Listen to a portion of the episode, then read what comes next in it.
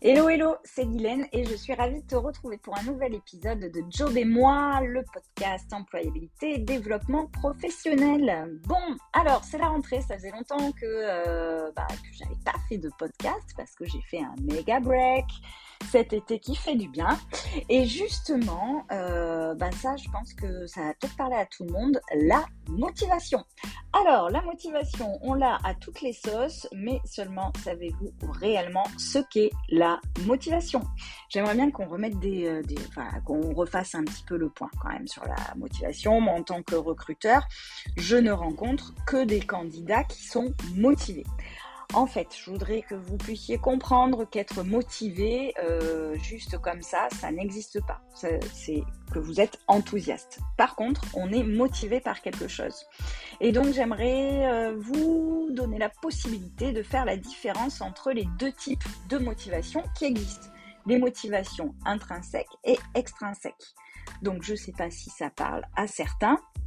Souvent, on les confond, mais en fait, nous avons donc la motivation extrinsèque, qui, elle, est une motivation qui vient de l'extérieur. Elle vise plutôt à... C'est quand tu vas avoir une récompense ou alors que tu vas essayer d'éviter une sanction. Elle est euh, très présente, la motivation extrinsèque, notamment dans l'éducation euh, des enfants. Bah, range ta chambre, sinon tu n'auras pas la possibilité de regarder ton dessin animé. J'avoue, hein, j'utilise euh, très rarement, euh, hein, mais c'est pour donner une certaine motivation à l'enfant à se mettre en action. Euh, extrinsèque, dites-vous, c'est je dois le faire. Donc, on va parler d'autodétermination, c'est-à-dire que la motivation, on le compare avec un degré d'autodétermination. Là, on est sur un, degré d'autodétermination plutôt moyen. Euh, il y a un objectif à atteindre, en gros il y a une carotte au bout et donc tu te mets en action pour pouvoir euh, atteindre euh, cette carotte. D'ailleurs c'est pour ça que ben, bien souvent tu t'inscris dans la salle de sport parce que tu te dis ben, il faut que je dois absolument être dans une salle de sport, je dois faire du sport cette année, et que bien souvent, euh, bah, tu te poses la question deux mois après, à savoir, euh, mais comment est-ce que je fais opposition sur le prélèvement euh, de la salle de sport? Bah, En fait, c'est très simple, c'est parce que cette motivation extrinsèque, elle ne dure pas dans le temps. Ça ne dure pas. L'humain, il n'est pas fait pour fonctionner comme ça que pour faire plaisir aux autres. C'est bien souvent le cas quand on choisit des études ou qu'on réussit dans les études pour faire plaisir à un membre de sa famille, ou alors euh, par obligation, euh, ça ne va durer qu'un temps, euh, ou parce qu'on a peur d'une sanction, bah, je vais être puni si je fais pas ça, ou bah, pour atteindre un but. On sait que c'est temporaire, c'est-à-dire que si tu te mets en action sur quelque chose que tu es contraint, c'est une obligation pour atteindre un but, c'est temporaire, ça va pas dans le temps. Mais si par exemple, je reprends l'exemple du sport, tu penses que en te contraignant, bah, tu vas aller dans le temps, bah, en fait, non. De la même manière, euh, euh, bah, dans un job, si tu acceptes un job et tu te dis, ben, à la fois il ne me plaît pas, mais à la fois le salaire il est élevé et, et j'aurai pas deux opportunités comme ça, bah, en fait, au bout de six mois, un an, tu vas voir que tu vas remettre en question ton positionnement sur ce poste-là, bah, parce que finalement, il va te manquer quelque chose. Et qu'est-ce qui te manque? Il te manque d'être connecté à ton plaisir. Et justement, être connecté à son plaisir, c'est ce qu'on appelle la motivation intrinsèque. Là, c'est je veux le faire. C'est ta propre volonté, tu as un intérêt naturel à ce que tu fais.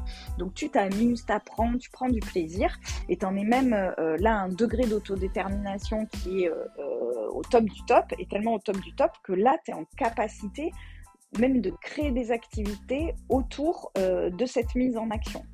Par exemple, euh, ben, si je reprends la, question de, faire du sport, tous ceux qui ont commencé le sport contraint, mais qui à un moment ont trouvé une activité sportive qui leur procurait du plaisir, ont poursuivi dans le temps. Euh, je sais ce que je raconte puisque euh, j'ai été coach sportif aussi. Par contre, si effectivement euh, il n'y a pas de connexion au plaisir, eh ben en fait, tu es sûr qu'il y aura euh, un arrêt. Donc, si ça t'apporte quelque chose, que tu portes un intérêt euh, hyper naturel à ce que tu fais, bah là, tu vas pouvoir aller dans le temps, là, tu vas pouvoir te sentir progresser, là, tu vas pouvoir sentir les paliers augmenter et même ça va décupler, comme une prise de plaisir, ça va décupler ta créativité. Tu vas plus voir de frein à ce que tu fais et euh, derrière, euh, bah, ça va être exponentiel. D'ailleurs, si tu regardes euh, les plus belles success stories des business qui ont été créés, bah, on dit ouais, souvent des gens passionnés, bah ouais, mais qui se sont mis en action parce qu'ils voulaient vraiment le faire et parce que réellement il y avait une prise de plaisir dans ce qu'ils faisaient. D'ailleurs, euh, j'arrête pas de dire d'ailleurs d'ailleurs. Euh, dans ma vie, euh, la prise de plaisir a toujours été un élément indissociable de ma mise en action. j'ai eu beaucoup de mal à mettre en œuvre mes motivations extrinsèques, même si je savais que ça pouvait me permettre d'atteindre un objectif un peu plus haut. Mais par contre, mes motivations intrinsèques, euh, sont hyper importantes. D'ailleurs, c'est bien pour ça que tu n'as pas beaucoup d'épisodes de, de, Job et moi, par manque de temps, mais aussi parce que dans ma démarche, j'active mes vraies motivations intrinsèques. Je fais pas des podcasts pour faire des podcasts et me dire que je vais avoir une méga régularité. Non, je fais des podcasts parce que ça me fait plaisir et parce que j'ai envie de garder euh, euh, ce, quelque chose d'authentique. D'ailleurs, dans le contexte euh, j'ai redit d'ailleurs, hein, d'ailleurs. Ah, c'est un tic euh, verbal à corriger. Euh, donc, Guylaine, c'était les vacances. Hein dans le cadre professionnel, quand tu es à ton poste et que tu prends du plaisir, ben en fait, tu es, hyper innovant, donc tu vas, en mode création, ton esprit il est, euh, il est en mode euh, bah, je m'éclate et je veux essayer encore plein de choses et je veux progresser et je veux apprendre et je veux m'améliorer, je prends beaucoup de plaisir, etc. Et là, c'est à ce moment-là que tu te fais remarquer, que ton salaire en découle, euh, que tu trouves des opportunités et que tu rentres dans un cercle vertueux. D'ailleurs, dans le cadre... Oh, mais je redis d'ailleurs. Oh, je m'auto-énerve. Euh, dans le cadre scolaire, euh, ben, on le voit, il y a euh, des, des, étudiants qui naturellement vont aller vers les maths, aiment trouver des solutions, vont apprendre des nouvelles techniques pour résoudre ces problèmes-là, et puis vont être capables d'en résoudre des problèmes de plus en plus complexes. Voilà, on n'est pas tous câblés pareil, on n'a pas tous les mêmes prises de, plaisir.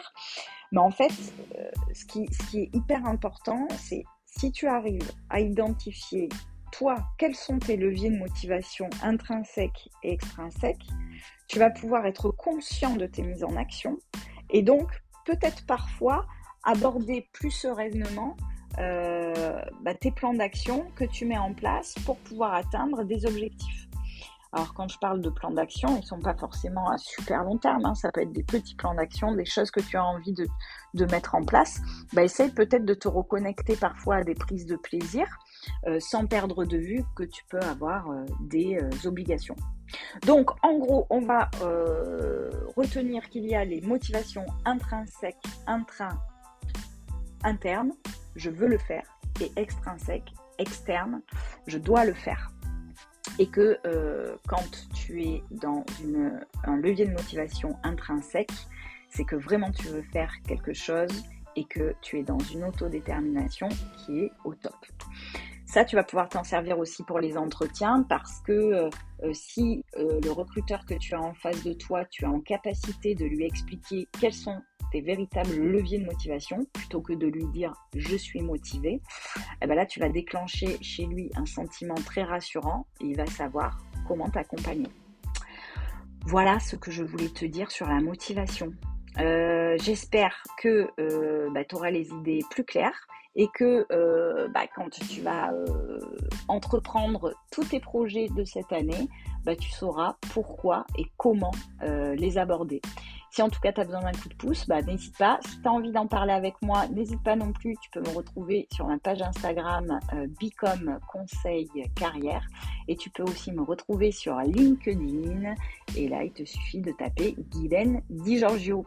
J'espère que ces 10 minutes en ma compagnie t'ont fait plaisir et que tu es content ou contente de me retrouver. Je te dis à très bientôt pour de nouvelles aventures et bonne rentrée à toi. Salut